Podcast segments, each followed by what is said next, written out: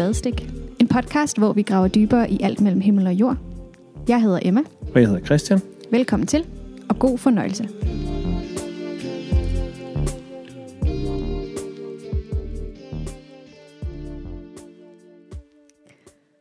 Jamen, velkommen til endnu en episode af Spadestik, hvor vi i dag har besøg af Louise Helgaard Bylund, som har skrevet en Ph.D. om børnebibler. Og det glæder mig personligt helt vildt meget til at lære meget mere om. Men inden vi skal det, vil du så ikke lige fortælle lidt mere om, hvem du er? Jo, jamen, øh, jeg hedder Louise, og jeg har øh, brugt de sidste seks år, inklusive to barsler, på at arbejde med børnebibler.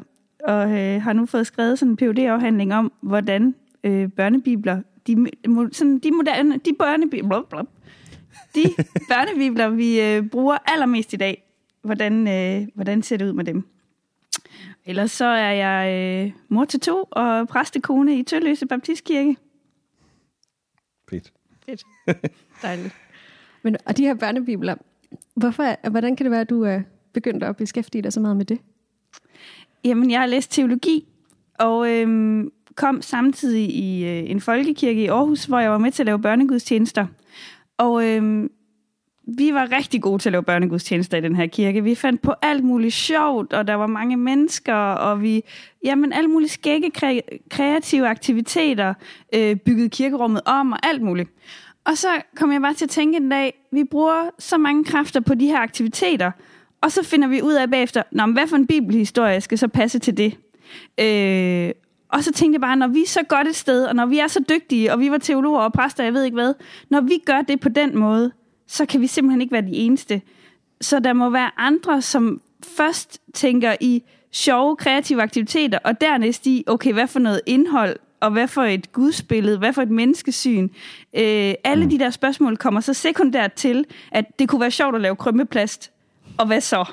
øhm, så det var egentlig min inspiration. Jeg tænkte, der må, og det er overhovedet ikke blevet undersøgt, der var ingen, der havde undersøgt de her børnebibler. Så jeg tænkte, det, det, øhm, hvad er det egentlig for noget indhold, vi giver til vores unger i dag? Og hvordan, hvordan er du så prøvet at dykke ned i det, øh, ved, at, ved at forske i børnebibler? Ja, fordi så er der jo så det, at enten så kunne man, hvis man ligesom skulle sige, hvad er det for noget indhold, vi giver til børn, så kunne man være taget rundt og have lavet sådan nogle I ved, empiriske undersøgelser af, hvad siger folk til mm. børn, og hvad fortæller vi og sådan noget. Det var ligesom en måde at gøre det på. En anden måde at gøre det på, det er, at vi har den, de her børnebibler i Danmark, som er enormt populære. De bliver solgt i enormt mange eksemplarer. Og det gør de primært, fordi vi jo har mange barnedåb i Danmark, og der bliver de delt ud øh, hver gang der er barnedåb. Så det betyder, at nogle af de mest populære børnebibler, vi har i Danmark, de har solgt mere end kvart million eksemplarer. Og i Danmark er man altså en, en bestseller af en bog, der har solgt 10.000, og de har solgt mere end kvart million flere hmm. af de her værker. Så de er enormt udbredte, og bliver delt ud og delt ud og delt ud og brugt og brugt. Så jeg tænkte, det, vi bliver simpelthen nødt til at få undersøgt, hvad står der i dem? Mm. Det, er jo, det er jo helt vildt interessant, fordi at... Øh jeg er jo sådan en, som har forvildet mig ind i, i den her kirkeverden, uden at have gået i sådan noget børnekirke, søndags, et eller andet. Øhm, så, så når jeg ligesom har opdaget det, så, så noget af det første, jeg stusset over, det er, hvad for nogle historier, man fortæller i ja. børnekirken, ja. versus hvad for nogle historier, man primært fortæller nede i, nede, det er bare fordi, de kirker, jeg er, der er det op og nede. øh, det, i, I voksenkirken, eller til den mm. store gudstjeneste, Altså, i børnekirken, der fortæller man primært de voldsomme vilde historier fra det gamle testamente. ja. Jeg ved ikke, om det også er det, som du... Øh... Jo, altså, der er en helt tydelig børnebibelkanon, ja. som er de samme historier hver gang. Og man kan sige, det der for det første ligesom øh, er kendetegnende for de historier, der altid er med, det er, at det ligesom er fortællinger. Mm. Når vi ser i Bibelen, så er der alle mulige genrer. Der er poesi og profeti og jamen, alt muligt mystisk, hvor at det, vi, vi har til børn, det er fortællinger. At så skete der det, og så skete der det, og så skete der det. Og så er det nemlig dem, hvor der ligesom sker noget. Mm. Øhm, og i Gamle Testamente, ja, du har ret i det, de vilde og voldsomme, øh, men der er også mange vilde og voldsomme, vi ikke har med, vil jeg sige. Og jeg tror faktisk, det der ofte kan gøre forskellen for, om noget kommer med eller ej, det er, om der er dyr med. Altså, at øh, Jonas i valfisken, Daniel i løvekuglen, Noras ark, øh, er ligesom noget, jeg vil påstå, at noget af det, der er med til at gøre, at det er blevet grundfortællinger, det er simpelthen de der dyr. For vi har, mm. der, det er egentlig nogle sindssyge fortællinger, for eksempel Noahs Ark, ikke også, om en gud, der vil udrydde hele, hele jorden, og nogle mennesker, der fortjener det. Men det bliver en hyggelig børnehistorie, fordi ja. der er to af hvert dyr med. Vi har den som Pixie-bog derhjemme. Ja, der kan du bare og, se. Og vores ældste, hun var helt vild med den. Og øh, det kan godt være, at nogen synes, det er forfærdeligt, men jeg følte mig altså tvunget til at, at redigere lidt i fortællingen to år gammel. Ja. Så det var den med det store skib og alle dyrene. Ja. Som, øh, og, så, og så kom der en regnbue, og så kunne Ja. de gå ud igen. Det var en lang sejltur. Ja. Det var skønt. Men det er jo ikke Ja. helt det, Det er som jo er ikke i... helt det. Nej. Nej. Nej. Jeg har også jeg har været til babysalmesang med vores den ældste, øh, da hun var baby, og hvor vi skulle synge en sang om Noahs Ark, og derfor blev hende, øh, præsten jo nødt til at fortælle historien først. Og så fortæller hun, at øh, øh, to af hvert dyrt, eller to af hvert dyr, og alle menneskene kom ind i båden. så det var ligesom, der var nogle dyr, der måtte lade livet, men alle menneskene, de var altså med. Hun kunne simpelthen ikke, hun kunne ikke sidde og sige til de der babysalmesangsmøder, at, øh, at, dyr, at alle mennesker ikke var kommet med.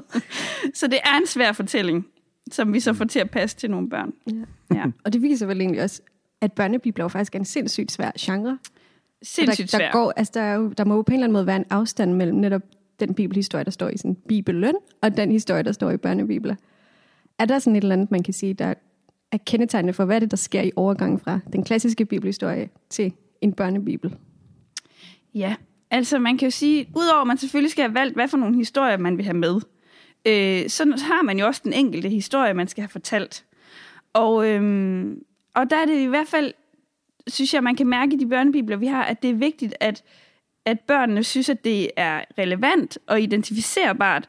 Og der er bare en kæmpe afstand, der skal overvindes. Altså fra øh, en his, nogle historier, der foregår i det antikke Mellemøsten til et barns hverdag i Danmark i dag, der er sindssygt stor afstand. Og den afstand skal jo overkommes på alle mulige måder ved at prøve at få det relevant og, og sådan identificerbart for børnene. Øhm, og det kan være ved at, øh, at, at skrive nogle ting ind, som børnene kender. Altså for eksempel i Sigurds børnebibel, der, der spiser øh, Salomo og dronningen af Saba, de spiser frikadeller til middag, og sådan, man får nogle ting ind, så, så man kender, nå, men det er da ikke så fremmed. Og så kan man gøre det også, at man får det meget til at handle om, altså værdierne. At vi skal være gode ved hinanden, for eksempel. Det galt både i antikens Mellemøsten og i dag. Så det er der, fokus ligger, snarere end på det, der er anderledes og mærkeligt. Altså de ting i de gamle testamente, for eksempel, som, som handler specifikt om, hvordan jøderne går i templet, eller hvordan jødernes spiseregler og sådan noget. Det vil du aldrig finde i en kristen børnebibel i dag, fordi det skaber afstand. Her der skal vi have det med, som, som er med til at få det til at, at ligne vores, og kan sige noget ind i, i børnenes liv i dag. Som for eksempel de værdier om at være gode ved hinanden. Men er det, er det problematisk, eller er det godt? Altså, jeg synes, det er godt på den måde, at, at børnene skal lære de her fortællinger at kende. Eller det er jo det er i hvert fald formålet, når man mm. er en børnebibel.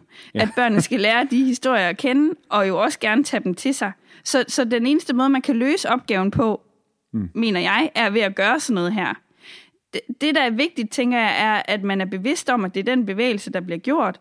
At børnebibler altid fortæller til tiden, øh, og at nye børnebibler fortæller på nye måder. Og, og, og det, øh, ja, det, jeg tænker, det er, det er vigtigt, at der er nogen i den proces, der er bevidste om det. Men, men det er jo sådan, Bibelen altid har været. Den skal jo genfortælles. Det er det, den er lavet til. I sig selv er den jo en eller anden øh, lang genfortælling af sig selv. Vi har fire evangelier, der genfortæller den samme historie om Jesus, så, så det ligger i Bibelens natur, at den bliver genfortalt på nye mm. måder.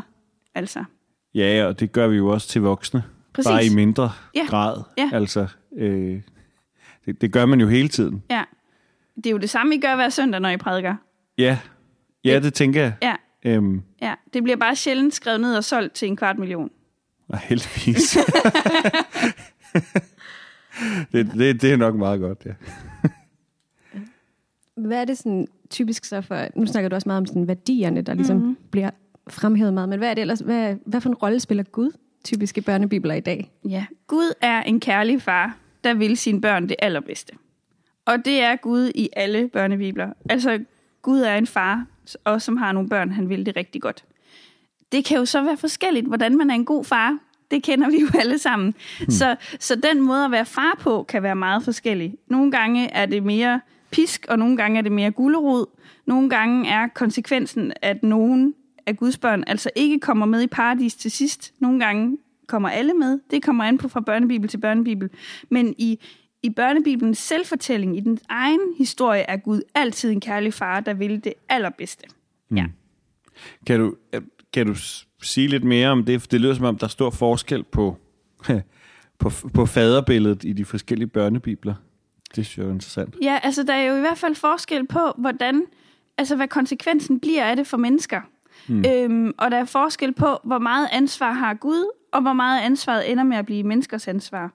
Øhm, i nogle børnebibler siger Gud inden tiden, nu har I jorden, I har, jeg har også sådan nogenlunde sagt til jer, hvordan det skal løbe rundt. Nu er det altså jeres ansvar at få det til at fungere. Og, og det, I gør her på jorden nu, det har så også konsekvenser for, hvordan det kommer til at gå jer sidenhen. Øh, hvor i andre børnebibler er det hele fuldstændig Guds ansvar. Gud har lagt en plan fra starten. Jeg kører min plan, duk, duk, duk, duk, duk, og så, øh, og så går det, som jeg gerne vil have det. Så, så altså, vægtfordelingen af ansvar bliver forskellig. Mm. Det er jo, det er jo virkelig store teologiske emner, det der, Det som, folk, det bare. Ja. som folk skriver Ph.D.-afhandlinger Nemlig. i sig selv for at, Ja. øh, ikke at ikke at blive, ikke engang at blive færdig med. Ikke? Nemlig. Så, Ja, så det er jo store emner for børnene, og det er jo også...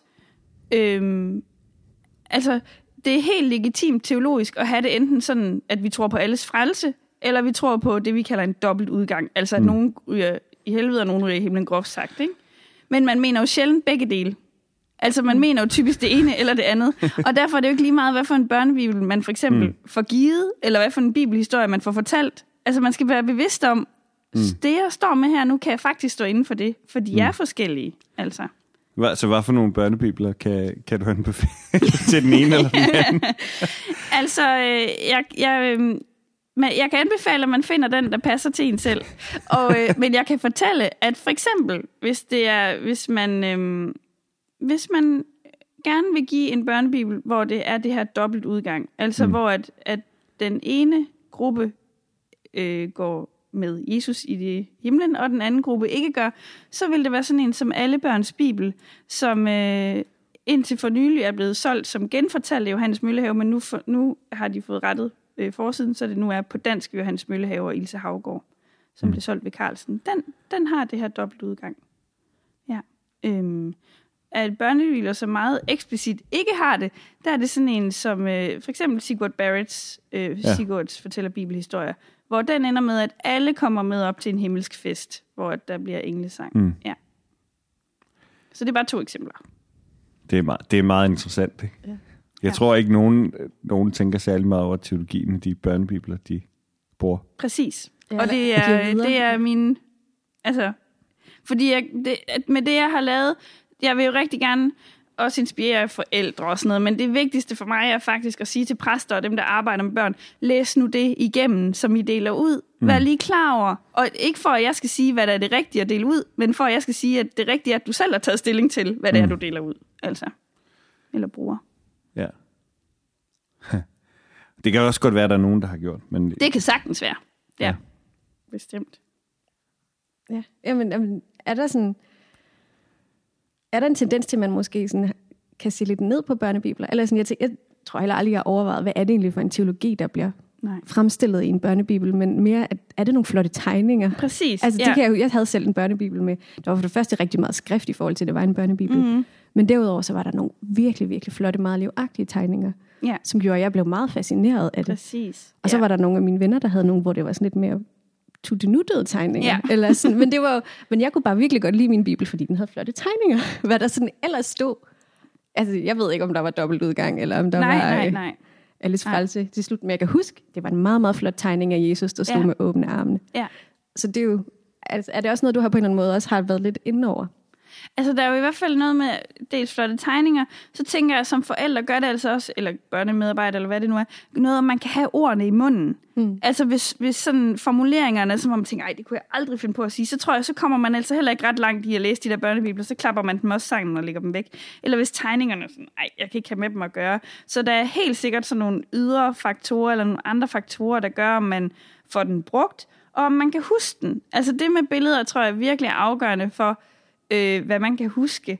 Jeg bruger nogle gange det eksempel, at man kan næsten, øh, hvis, man for, hvis man siger til folk, prøv at forestille dig Zacchaeus, der sidder oppe i træet. Og det billede, man så har af Zacchaeus i træet, vil ofte, er bare sådan min lille lommeteori, være en eller anden gammel børnebibels billede, man har mødt. Og så kan man næsten sige, hvad for en børnebibel man har haft som barn, alt efter hvordan Zacchaeus ser ud deroppe i træet. Altså, hvad for en man nu lige er vokset op med. Så de der billeder sidder fast, og det skal man slet ikke underkende. Øhm, ja, du spurgte at der bliver set ned på børnebibler.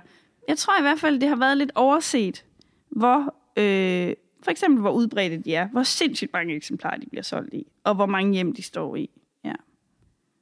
Ja, så altså inden sådan for universitetskredse, tror jeg, der er nogen, der synes, det har været lidt fjollet, mm. når de har siddet med deres græsk og hebraisk og sådan noget, at jeg så sidder der og bladrer i mine børnebøger. Men øh, jeg tænker, det, altså, det, er jo, det er jo ofte mig, der kan sige noget om virkeligheden, end det er dem, hvis jeg sådan lige skal. ja. Men det tænker jeg da også, at fordi en ting er så, hvordan man præsenterer sige, kristendom og den kristne tro for børn, men der, på et eller andet tidspunkt skal de vel også væk fra den der børnebibel, ja. og den der meget sådan, man sige, harmoniserede udgave, hvor ja. Gud altid er en god, kærlig far, og så Nemlig. pludselig så får man slået det, ga- sådan, ja. det gamle testamente i den voksenbibelen i hovedet, og så ja. er Gud også ja. vred og voldsom og ja. svær at forstå og sådan nogle ting. Hvordan, ja. altså, er det også på en, kan man på en eller anden måde også ved at bruge børnebibler sådan forberede lidt den overgang? Eller ja, altså hvordan? det synes jeg virkelig er et godt spørgsmål. Og jeg kan i hvert fald svare på det sådan... Øh, nu svarer jeg, tror jeg, mere personligt mm. end sådan øh, akademisk, for jeg har ikke undersøgt det akademisk. Men jeg kan sige, personligt har jeg selv haft den oplevelse, at man er vokset op, jeg er vokset op i K5 og KFK, sådan god, kærlig Gud, måske ikke sådan virkelig almægtig, men ret almægtig. Altså, mm. altså kan det meste god og kærlig, ikke? Og så var sådan på et eller andet tidspunkt kigger man ud i verden og tænker, altså hvad foregår der i verden? Hvis vi har en god og kærlig Gud, der kan det meste, hvorfor i alverden ser verden så sådan her ud? Og det blev en rimelig stor sådan personlig krise for mig, og så på et eller andet tidspunkt har den nok lagt sig lidt igen, den krise, eller man har affundet sig med, nå, det finder jeg nok ikke lige ud af, eller sådan. Men, men, men det, jeg tror, det er et godt billede på det der clash imellem, at man mm. på et eller andet tidspunkt i et menneskeliv møder den rigtige verden. Altså, jeg tror, det bedste, man kan gøre, og det er igen personen, Louise, der svarer, ikke, jeg har ikke for, ud, altså forsket i det, men jeg tror, det bedste, man kan gøre, det er at have en vis åbenhed. Altså, børnebiblerne kan godt komme til, for de vil så gerne svare på alle spørgsmålene, mm. at det bliver så firkantet. Altså, det hele skal mm. gå op, hvor jeg tror, jeg tror, både børnebiblerne og vi andre kunne lære noget af at have lidt åbenhed, at børnene stiller nogle spørgsmål, og var sådan, det ved vi ikke. Vi forstår det heller ikke. Eller øh, ture og præsentere børnene for flere forskellige muligheder. Øh, for det er jo også det der med en børnebibel, at den er skrevet af en forfatter fra ende til anden. Det samme gudsbillede går igen. Stort set alle fortællinger ender med at have samme pointe, eller sådan, ikke også? Hvor den rigtige bibel, altså vores kanoniske bibel, den strider jo i alle retninger. Der er 100 millioner gudsbilleder, 100 millioner svar, 100 millioner spørgsmål osv. Og det kan en børnebibel ikke have, for det er ikke dens opgave. Mm. Men hvis man så udenom børnebiblerne kunne være åbne for lidt flere spørgsmål, eller præsentere for flere forskellige børnebibler, eller sådan, så tror jeg, man kunne være med til at forberede lidt, lidt mm. på, at det der classic bliver... Jeg tror, at clashet kan nok ikke helt undgås, fordi det er også en del af at blive voksen. Mm. det må vi alligevel erkende, men, men jeg, jeg synes det der med, når tingene bliver for fikse og færdige, og det hele går op, det er der en tendens til i børnebiblerne, og det kunne børnebiblerne godt blive bedre til, og det kunne også udenom dem måske også blive bedre mm. til. Hvornår hvornår går man fra at bruge børnebibel til at bruge voksenbibel? Jeg spørger af ja. ren skær nysgerrighed, for ja, jeg har ikke nok, prøvet ja. det der. Jeg har... altså, jeg tror, øh, mange møder voksenbibelen ved konfirmationsforberedelsen, eller mm. kristendomsklasse, eller hvad det nu hedder i den mm. tradition, man kommer. Så der begynder man for mange nok at læse i den voksenbibelen. Men der læser man jo også sådan noget som Menneskesønnen, som er sådan en nytestamentet tegneserie, Øh, mm. Ida Jessens børnebibel er fra 7 til 12 år, hedder den, og den kan sagtens bruges længere op. Så der er også børnebibler, der ligesom er med til sådan at forberede overgangen. Mm. Øhm, jeg ved ikke, måske er der nogen, der aldrig rigtig kommer til voksenbibelen. Det tror altså, jeg, der er mange, Når man er færdig med at gå i skole, og hvis man ikke lige... Øh, så tror jeg, at den der børnebibel bærer man med sig. Mm. Altså ikke i, at man bliver ved med at læse i den, men de grundfortællingerne ligger der. Og hvis man aldrig rigtig møder mm. øh, den kanoniske bibel, så tror jeg, så følger den nok en. Ja, fordi nogle gange synes jeg, jeg oplever sådan, som præst, at når man rent faktisk øh, fortæller folk om alt det, som der står i Bibelen, mm. som ligesom du siger, det strider jo i ja. tusindvis af retninger, ja. så bliver folk sådan, ej. Nej, fordi det, det, ikke, det er ikke sådan, øh, altså, det, ja. og, og spørgsmålet er, om ikke det er, ej, det var ikke det, der stod i min børnebibel. Mm, det og det var jeg. ikke det, som jeg lærte som barn. Og man ved jo ligesom, det man lærer som barn, det lærer sig altså, på en helt anden måde. Ja, fuldstændig. Øh, Ja. Så, ja, så det er ligesom, jeg, jeg ved ikke lige, det kan vi nok ikke lige løse lige nu. Det er jo Nej. en stor, Ja. stor sådan, hvad kan man kalde det, kristen pædagogisk samtale om, hvordan Bestemt, ja. man gør det. Men der, der er børnebiblerne også bare øh, vildt centrale. Fuldstændig. Jeg, jeg sidder og tænker på sådan noget, du har sagt lidt om, om Guds billeder, at, at mm. Gud som regel er en, en god far mm. i alle børnebibler. Kan, kan man sige lidt mere om sådan, altså, hvad, hvad, er det, hvad er det så for en far, og, og, øh, og hvad er det også for en Gud, der bliver præsenteret i udvælgelsen af historie? Fordi der er jo en kæmpe, som vi også talte om, som du snakker om, at der er jo virkelig stor udvælgelse, i, når Ja. man laver børnebibler. Ja. Så hvad er det for en far, hvad er det for en Gud, der, der bliver præsenteret? Mm. Jamen, det er, øhm, det er en mand. Det ligger også i farbilledet. Altså, det er altid et maskulint væsen. Mm. Øh, ofte også et lidt ældre væsen. Det er sådan en, der klør sig i skægget og sådan noget. Mm. Altså, så sådan, og, og der, er ikke, der er ikke mange billeder af Gud i børnebibler, men lidt billeder er der, hvor der er, der er det et maskulin væsen, og som, som ofte har sådan ældre træk. Øh, så bor Gud i himlen. Øh, det er også helt fast, at det er der, Gud bor. Mm. Øh, så på den måde er det jo øh, rimelig sådan stereotyp, naiv øh, Guds billede, der tegner sig, øh, som også kunne være mere åbent og mangfoldigt, vil jeg sige. Altså, at øh, jeg tror sagtens, at børnebiblerne også kunne bære, at man, at man lod det være lidt mere abstrakt, at man lod det være lidt mindre konkret, eller sådan. Øhm, så det, det er meget forskelligt ellers, hvordan Gud er. Gud kan være, øh, i for eksempel den der Ida Jessens øh, bibelhistorie, mm. der er Gud virkelig sat på prøve. Altså Gud har skabt en verden, og som han grundlæggende faktisk ikke rigtig forstår. Og så prøver Gud hele tiden at forstå, hvad det er, der foregår. Øh, for eksempel, da øh, han, Gud kan godt se, Kain og Abel, det fungerer ikke, der er noget i familiestrukturen, der ikke går. Hvad skal jeg gøre ved det? Jeg tror, jeg må prøve et eller andet, siger Gud. Så det der med, at Gud ikke tager imod det ene offer, men tager imod det andet, er noget, Gud bare prøver, for han ved ikke, hvad han skal stille op. Også med fortællingen om Job, som ellers er meget sjælden i børnebibelen, men som vi har i det Jessens, hvor Gud bare sådan, så siger Gud til Job, tror du, det er gået, som jeg selv havde troet? Øh, nej, nej, det er jo, jeg så også lyset første gang, da jeg skabte verden og sådan, ikke også? Så Gud for eksempel der i det Jessens er virkelig en Gud, der må prøve sig frem, og som famler, og mm. som nok egentlig, hvis vi skal være ærlige, minder egentlig måske mest om den Gud, vi kender i den gamle testamentlige Bibel, fordi der er Gud virkelig også en, der prøver sig hist og pist. Han indrømmer måske ikke, hvor meget han famler, men når vi læser igennem, han famler altså. Så der får man lov at møde en Gud, der er på glat is, hvor for eksempel i Sigurd fortæller bibelhistorier, der, når det går galt, er det altid menneskers skyld. Mm. Altså Gud har sagt, I har fået de 10 bud, jeg har sendt profeter, jeg har sendt min søn, så gør der, altså der er det ligesom, der er menneskene, der er galt, men når de ikke lytter efter, for eksempel. Mm. Men der er Gud, Gud prøver nye planer af og sådan noget, men, men det, det er mennesker, der bliver ved med at, at give modstand på det. Mm. Så der er et spænd sådan i, i Guds billedet. Ja, for det er, jo, det er jo virkelig, det er jo nærmest halvkontroversielt teologisk at præsentere en Gud, der famler sig frem og ikke aner, hvad han laver.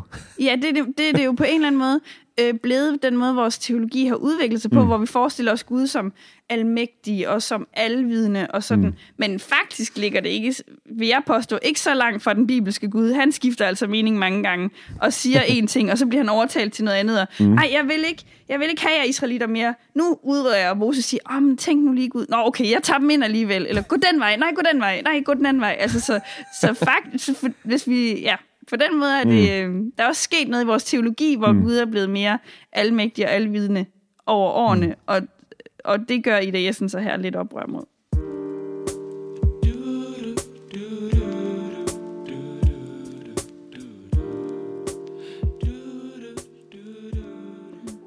Jeg tænkte også på, netop da du nævner, når man så er der siger, Sigurds bibel siger det her, og Ida Jessens bibel siger det her, men hvem er det egentlig, der laver børnebibler? For jeg tænker, det, har, det er jo nogle kæmpestore temaer, man pludselig skal prøve at formidle til børn.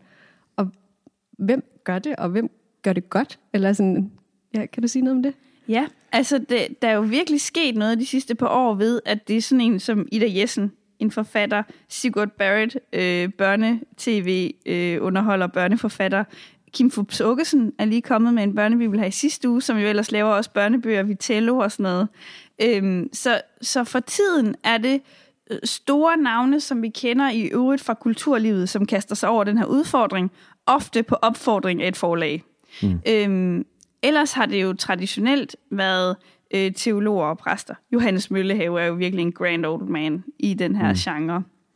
Ingrid Hansen, sådan nogle ja, teologer. Men, men nu til dags, der er det faktisk oftere ikke-teologer, som, øh, men, som, men som er gode fortællere, og som øh, kan stå garant for, vil jeg påstå, en kristendom, som den almene dansker kan nogenlunde se sig i.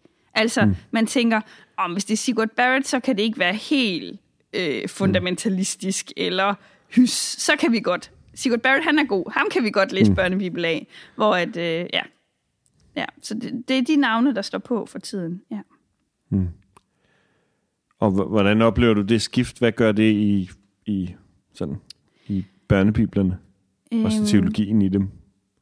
Altså, øh, ja, hvad gør det ved Altså, det, men det er også, noget af det er også personbåret. Altså for eksempel mm. Johannes Møllehaves, øh, den der hedder Børnebibelen ham, der er så meget tekst. Jeg mistænker lidt, om det måske er den, du har siddet med. Men der er så meget tekst, fordi han kommer med en lille prædiken efter hver eneste fortælling, fordi han jo bare også mm. Johannes Møllehave, ikke også? Så han fortæller og fortæller og fortæller, og teologisk funderet og så videre. Og på den ene side, så vinder man jo noget teologisk lidt større kompleksitet måske, men mm. på den anden side kan det også øh, ryge noget sådan, bare sådan fortælling. Hvor det, man får jo ved, for eksempel at have en som Ida Jessen, der er jo en virkelig dygtig forfatter, får enormt meget øh, fortælle glæde og fortælle faglighed, mm. men måske er der så måske er der nogle teologiske ting, som bliver lidt anderledes. Øh, I Ida Jessens børnebibel, der døber Jesus faktisk et barn. Og øh, hele historien handler om, at Jesus har selv blevet døbt, så har han været i ørkenen for at blive fristet af djævlen, og så skal han tilbage igen. Og på vejen møder han så en dreng, der hvor Johannes døber plejer at være, og drengen vil gerne døbes, og så gør Jesus det, og så skal Jesus videre på sin tur.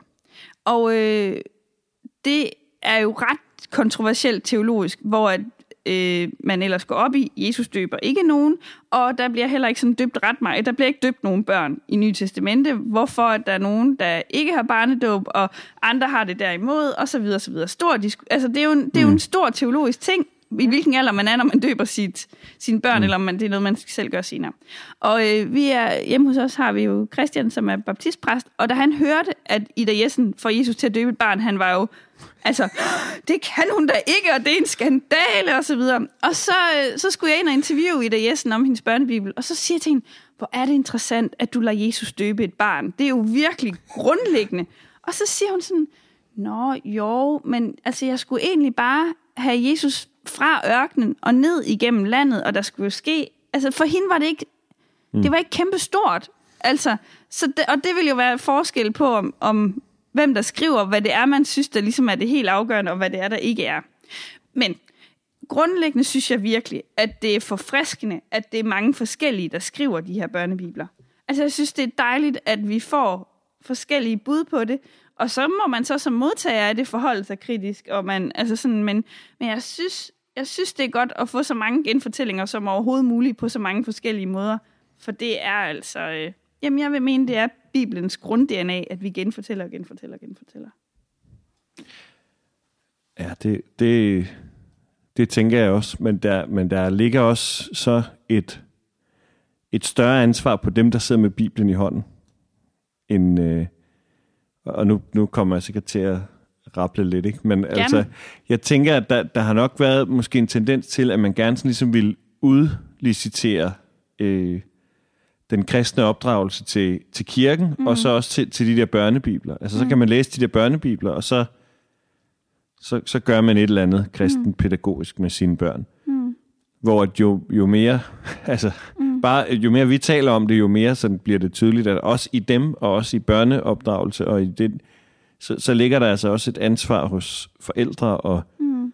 ledere og alle mulige i, i sådan det er altså ikke slut, når vi har øh, fortalt en eller anden historie, mm eller delt en eller anden pointe omkring Gud. Mm. Altså, der skal ligesom, der skal mere til. Mm. Øh, der, der skal noget samtale til, og der skal noget ref, refleksion til, og den bliver jo så sikkert dybere og dybere, som, så, sådan som børn udvikler sig.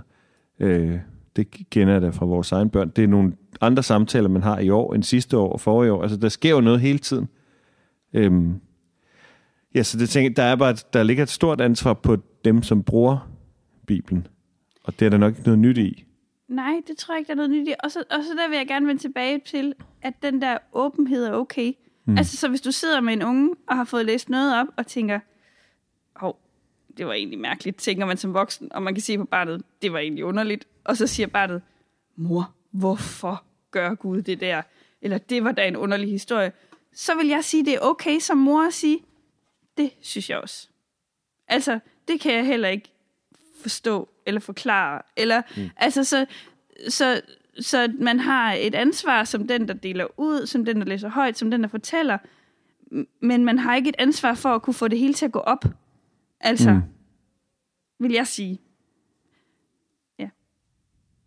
Men det er vel også noget med på en måde at lade, altså, lade, lade, lade historierne være lidt mere, mm. Og så ikke altid skulle lege Johannes Møllehave, og så sige, og den her historie, den betød sådan og sådan og sådan, men bare lade, øh, altså, så, for sådan er Bibelen jo i virkeligheden i, mm. i sig selv, så er det jo bare en hel masse historier, og nogle gange er der selvfølgelig noget indre forklaring i dem, men ellers så er de jo også bare historier, som vælter afsted den ene historie efter den anden, og så er der lige digt, og så er der lige, så er der lige noget jura, men, og så er der nogle flere historier, og så er der den samme gamle historie igen, som vi har hørt, men nu er den anderledes. Mm. Altså, og det, vi får ikke altid nogen forklaring på, hvorfor er de sådan. Og ja, det, der, må, der vil vi måske rigtig gerne altid have en forklaring. Nemlig, ja. Vi vil gerne have nogle regnstykker, der ender med, og ja. derfor er Gud sådan, og du skal tro sådan. Ja. Og du skal gøre sådan, og du skal ikke gøre sådan. Ja. ja. Det tænker jeg også lidt, at det måske også kan handle meget om, at ja, børnebiblerne er fortællinger, der kører. Mm.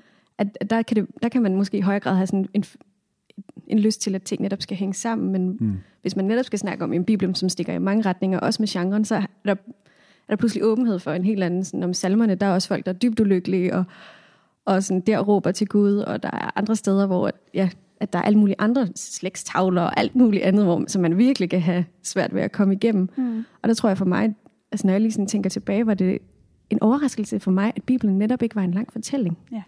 Og jeg ved ikke, om der er på en eller anden måde... Altså selvfølgelig kan man jo snakke om den store fortælling, den store, de store linjer i Bibelen. Men kan der godt være lidt en fare ved, at man får præsenteret Bibelen som en, en slags historiebog? Altså det her det er måske også lidt mm. altså en udvidelse af det der med, at du snakker om åbenheden ude omkring mm. børnebibelen. Men altså, er det noget, du også ligesom har beskæftiget dig lidt med?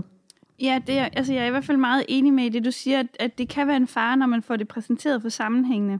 Øh, og at der netop er, der er en helt fast kanon af, hvad for nogle historier har vi med i vores børnebibler.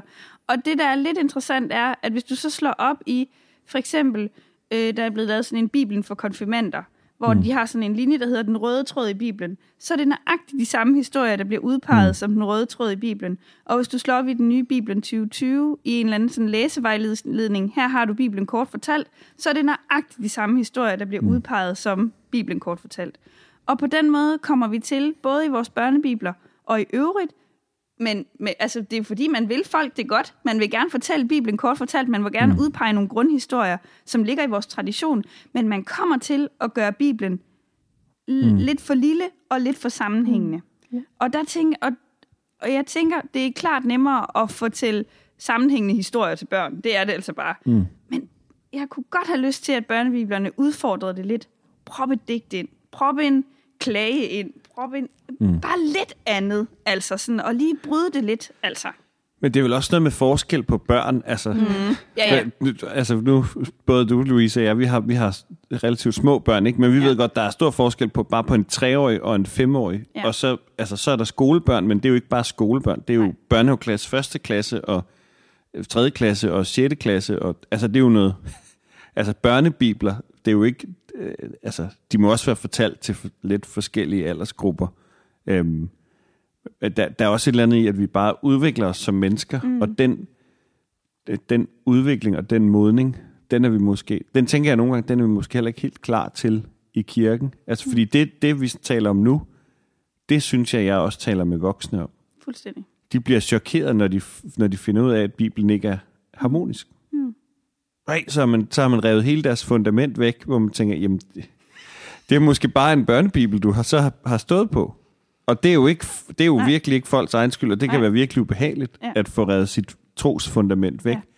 Men, men et eller andet sted, så er det måske også noget med at, så, at øve os i, at, at tage, altså, tage folk med i den, mm. der, Mhm. i den der dannelsesrejse, det mm. også kan være, og, og give folk lidt mere credit. Altså, for, de, folk kan, altså teenager kan faktisk godt rumme mm. komplekse ting. Børn kan også rumme halvkomplekse ting.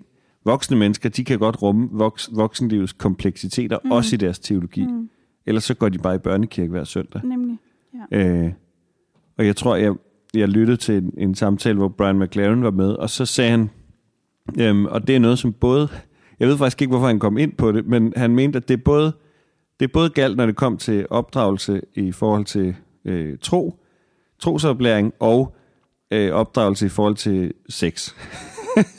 han sagde, det er vigtigt, at du ikke fortæller børnene mere end hvad man har behov for på det givende mm. tidspunkt, men samtidig heller ikke fortæller noget, som du på et senere tidspunkt har behov for at trække tilbage. Nej. Altså, man skal lære det, som man har brug for på det sted, ja. Hvor man er, men ikke noget, som senere, ved godt, vi har lært dig, at mm. Gud er sådan, men i virkeligheden er han faktisk sådan her. Ja. Øhm, det synes jeg var ret, ret, øh, Ja. ret klogt. Og nu tror jeg, at min rapplen er slut. Nej, men, men det, og det er jo, jeg synes, det er rigtig klogt. Altså, fordi man kan jo sagtens sige, for eksempel til små børn, mm. Gud er en god og kærlig far. Og det mener jeg. Mm. Men jeg får behov for, på et eller andet tidspunkt, når en vis alder er nået, og det kan jeg altså ikke lige sige, hvad alder det er at sige, Gud er en god og kærlig far. Og mm. vi oplever sådan og sådan. Mm. Eller når vi læser om Gud i Bibelen, sker der også sådan og sådan og sådan. Mm. Altså så det der med, at man kan udvide eller komplicere over, over tid, og hvornår den rette tid er, det, det tør jeg altså ikke Mm. udtale mig om, men det tror jeg er enormt vigtigt at, at få lov til at vokse på den måde. Jeg synes, der er lidt en tendens til i vores børnebibler, at de skal at de bliver markedsført utrolig ungt. Altså på, bag, på- bag på Sigurd står der for to år. Bag på øh, øh, de mindste bibel står der øh, tre, fire. Altså de, det er utrolig ungt, der står. Mm. Og det er jo fordi, at de netop bliver brugt i de her barnedåbssammenhænge, altså bliver givet. Så skal de jo kunne, man skulle jo gerne kunne give en gave, man kan bruge inden for en vis overskuelig tid. Mm. Og der vil jeg bare sige, at så små børn kan sagtens få en historie. Altså man kan jo sagtens bruge en historie for børnebibelen til men det der med at læse den samlede historie fra ende til anden, der skal man altså være noget større, for at man kan rumme det. Og mm. altså for eksempel sådan noget som en korsfæstelse og sådan noget, det kan du jo ikke læse meningsfuldt ja. for en toårig, det må vi bare sige. Min, min kone, hun kiggede en, en gang meget spørgende på mig, da hun en aften havde læst i børnebibelen. For den vælger de tit til godnathistorie. Og så stod der noget med, at Jesus, og så, så kunne alle mennesker blive frelst, eller hvad der nu stod. Mm. Og så sagde vores ældste, det var et meget klogt spørgsmål, hvad betyder frelse? Ja. Så kiggede hun over på mig. Den sorterer under dig. Så sagde, hun, så sagde jeg, du skal ikke spørge mig. Jeg ved ikke, hvad man siger til børn. Jeg har aldrig prøvet det. Nej. Øhm, så der, det siger noget om de der, ja. Altså kompleksiteten af spørgsmål, mm. som jo, altså hvad betyder frelse? Øh, nu, det, nu skal du høre. Ja. du er fire år gammel, det, og jeg, jeg er 35, jeg ved det heller ikke. Nej, præcis. Og godnat og sov godt. Ja. Det betyder, at Gud øh, kan godt lide dig. ja. Jeg kommer til at tænke på også, om der også lidt er, ligger et underliggende spørgsmål, som er, er Bibelen overhovedet en god bog til børn? Eller sådan, er den overhovedet beregnet til børn? Er det egentlig, altså, er det smart, at man på en eller anden måde føler nogle gange, at man måske skal yde vold på nogle historier for at tilpasse det med et meget ungt publikum? Eller sådan, ja, er det overhovedet smart, at vi, eller man så måske lærer, når man I nu har sagt, at der var alle mennesker med, og så skal de senere lære, at der var kun én lille familie, og der var en masse mennesker, der druknede. Ikke? Eller sådan, mm. Ja. Er det lidt problematisk, at vi på den måde har sådan en bog, vi, vi forsøger at gøre børnevenlig, men som jo dybest set ikke er det? Altså, jeg, jeg tror, mit idealistiske hjerte vil sige, ja, Bibelen er til børn. Bibelen er til alle mennesker til alle tider, fordi mm. den er så stridende, som vi har snakket om. Så du vil kunne finde noget, der kan passe til alting til altid. Men at, men at det kræver jo et bevidst valg, og, og egentlig har jeg det sådan, du må genfortælle lige som du vil. Det har vi til alle tider genfortalt på alle mulige måder. Men jeg kan også mærke indimellem, det strider i mig, når det bliver for øh, når man laver for søgte genfortællinger. Øh, I Sigurd fortæller bibelhistorie, der er der historien om israelitterne, der skal indtage Jericho, som jo er, at man går syv gange rundt om den der by med den der mur, og så brænder muren sammen, og så kommer de ind i byen. Mm. I Bibelen, Bibelen, der er det altså med vold og magt. De slår det hele ihjel, røver hele byen. Det er virkelig krig, altså. I Sigurd, der er det, øh, hvor er det skønt, at man kan indtage en by med fest og musik, i stedet for med krig, og de holdt en kæmpe fest og sådan noget, ikke? hvor man bare sådan, så fortæl en anden historie. Mm. Der er så mange historier i den bibel. Vælg en anden historie, der passer mm. til det, du vil sige, i stedet for pludselig at skal vride en historie til at betyde noget andet. Sådan kan jeg godt have det lidt. Men i princippet, så altså, fortæl, fortæl.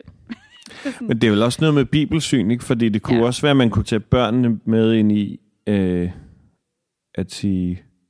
Altså, Bibelen er nogle historier, som mennesker har fortalt om Gud. Mm. Det er selvfølgelig... Der vil også være nogen for hvem det strider at præsentere Bibelen på den måde, men sådan har jeg selv godt med at ja. tænke på Bibelen. Bestemt. Så, så hvis man kan sige det, så betyder det jo også, at vi nogle gange kan møde nogle billeder af Gud, måske særligt når man bliver lidt ældre, som vi siger, mm. det, det er måske ikke så, helt sådan, jeg tror Gud er. Jeg, jeg tror måske ikke helt, altså, mm. at Gud er sådan, at, at han skaber en verden og bliver lid og ked af den, og så alle de mennesker, der er i den, og så smadrer han det hele og starter forfra. Øh, men det var der nogen, der, der fortalte en historie om i gang, mm. og på en måde gav det måske mening for dem en gang, og mås- måske kan den faktisk også give mening for os. Men øh, men det er jo selvfølgelig alt efter, hvordan man, hvordan man ser på Bibelen, som vi har masser af episoder omkring. Ja, bestemt. Men jeg tænker i hvert fald, det kan give mening at sige, sådan kan man opleve Gud. Mm. Altså, vi, har, vi, det, vi kommer nok ikke rigtig nærmere af, hvordan Gud er.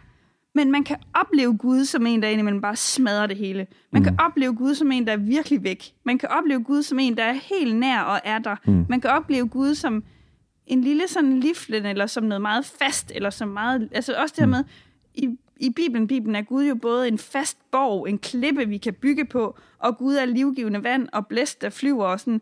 Gud kan opleves på alle mulige måder, hvor, hvor der kommer vi til i børnebibler, og nok over for børn generelt, at Gud er en far, en menneskeskikkelse, en maskulin mm. skikkelse, som bliver oplevet cirka sådan og sådan og sådan. Altså, hvor der, der tror jeg, det, det kunne være godt at give plads til flere stemmer altså i at mm. Gud kan opleves. Så når du engang i dit liv kommer til at opleve, at Gud er væk, eller mm. at Gud aldrig har været der, hvad du nu kan komme til at opleve, så er der nogen, der har oplevet sådan før dig, og det er okay mm. at opleve sådan.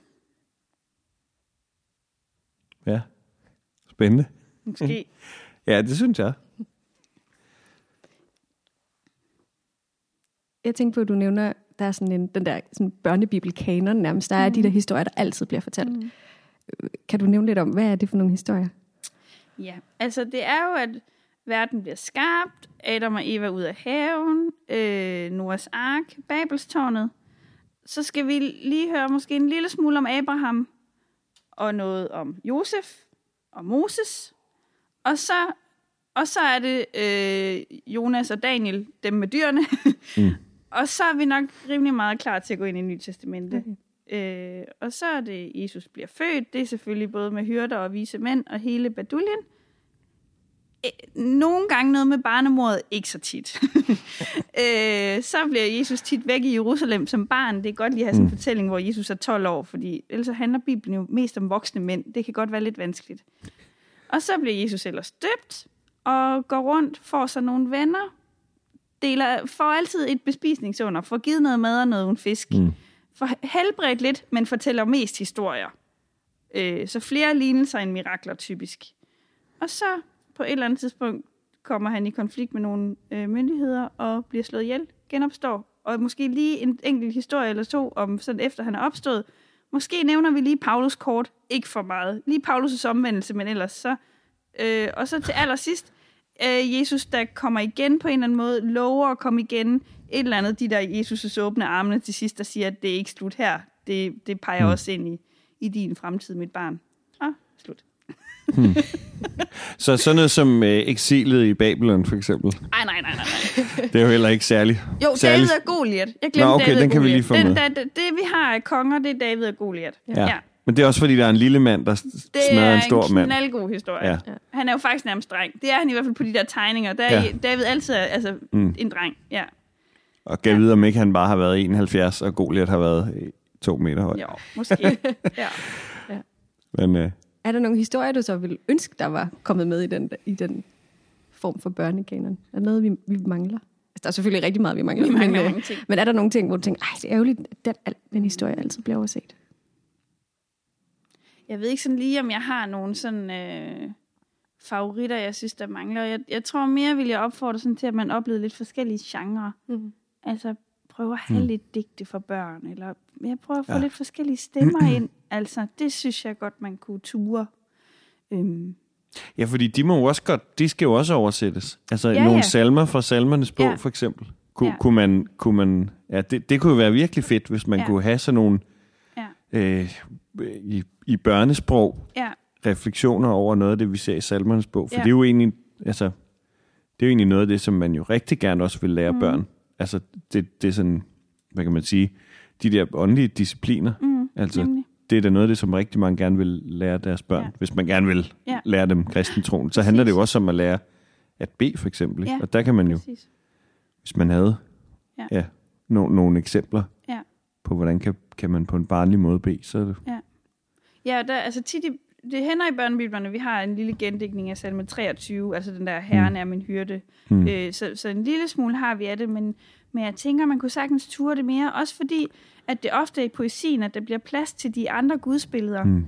Altså, når man vil fortælle en historie om, så gjorde de det, så gjorde de det, så gjorde de det, så gjorde de det, så bliver ofte Gud jo en karakter, der handler og tænker og gør og reagerer. Men, men det er lidt svært at fortælle en historie om Gud som lys. Men det kan vi i poesien. Der kan vi ramme Mm. de der gudsbilleder, som er lidt mere abstrakte eller flyvske. Så, så jeg tænker, det vil... Altså, jeg synes, det vil være en god løsning på flere problemer. at inkludere det. Jeg tænker lige, altså lige korsfæstelsen. Mm. Hvad, hvad gør børnebibler med den? Ja, hvad gør de med den? Altså, den kan, de kan jo ikke undgå den. Nej, det er jo nemlig Ellers har de jo lyst til at hive mange af de der meget voldsomme fortællinger. Dem lader de jo bare være at tage. Altså, det mm. kan de jo lige så godt lade være med, når de nu ikke skal. Hvis der ikke er dyr med, og, og, og den i øvrigt ikke, så, behøver, så kan man jo bare lade være at fortælle den. Altså, men korsfæstelsen, den er svær at undgå. Det er jo ligesom der, vi skal hen. Jamen, de lader ham hænge der. Altså, nogen får det hurtigt overstået, og andre gør, har lidt mere bloddryp. Øh, men, men sådan, at, at ofte, altså i den kanoniske bibel har vi jo vores fire evangelier, hvor Jesus har forskellige oplevelser på korset, i hvert fald tre forskellige oplevelser. Mm. Øh, I Markus og Matthæus slutter han med at sige, min Gud, min Gud, hvorfor har du forladt mig? Altså den der forladthedsfølelse. I Lukas siger han, fader, i dine hænder betror jeg min ånd, er lidt mere tryg, føler sig i hvert fald omsluttet af Guds nærvær. Og i Johannes evangeliet, der er han totalt overlegen. Det er fuldbragt. Så, så i den kanoniske bibel har vi forskellige korsoplevelser. I børnebiblerne, det kan godt være, at Jesus siger, min Gud, min Gud, hvorfor har du forladt mig, mens han hænger der. Men den ender meget sjældent på den følelse. Så siger han en af de to andre ting bagefter. Mm. I dine hænder betror jeg min ånd. En eller anden genfortælling af det ikke også. Eller det er sådan, det skal være i Johannes evangeliet. Så, så han kommer lidt følelser igennem, men det ender altid på sådan en, en fornemmelse af, det var meningen, jeg skulle hænge her. Det er en del af planen. Bare roligt, det ender ikke her. Det skal nok Mm. bliver der frem, altså fremstillet en eller anden sådan, man sige, hvorfor? Altså, er det noget, bi- børnebiblerne prøver altså, at forklare? de, de kommer kort ind på sådan en eller anden frelseslærer bagefter. Ja. Mm. Altså, det var for, at vi andre kunne være fri. Det er fordi, vi andre har gjort forkert, men nu har han gjort sådan, så kan vi sådan. Men det bliver tit sådan en lige to linjer bagefter, hvor det, altså jo, og Mm. frelseslærer er jo kæmpestort, det bliver man jo aldrig færdig med. Men det bliver sådan lige to linjer. Mm. Det var nødvendigt, han skulle det, for så kan vi andre komme med i himlen. Ja. Slut. Og det er, jo så, det er jo også et sted, hvor man virkelig, øh, altså hvis man vil nørde det, så skal man, så kan man, læ- så kan man der læse, hvad for en teologi, der ligger, Ja, altså hvad for et syn på afsløre- korset, der, Ja, det der vil afsløre... ligger nedenunder. Ja. Så man kan sådan sige, hvis du sidder som præst og skal, øh, hvad for en børnebibel skal jeg give? Jeg har ikke fire dage til at læse otte børnebibler.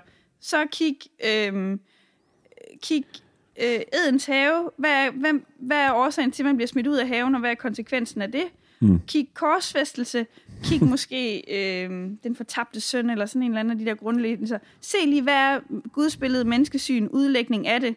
Kan stå inden for det, så er der en vis sandsynlighed for, at jeg anbefaler selvfølgelig, at man læser hele bogen igennem, det er der ingen tvivl om. Men hvis man lige har brug for lige sådan at lure, mm. så vil korset være en af de der... Øh, Men det kan man jo ikke stå og gøre nede i boghandleren, læse tre børnebibler igennem fra ende til anden. nej, det så kan bliver man ikke. Man kan godt lige lure. Ja. Hvis så kan man bestille dem på biblioteket. Åh oh, ja. Oh, ja, det findes stadig. Faktisk, har jeg hørt. Men øh, vi er jo kommet vidt omkring, og der er ingen tvivl om, at man kunne sige alt muligt andet og mere.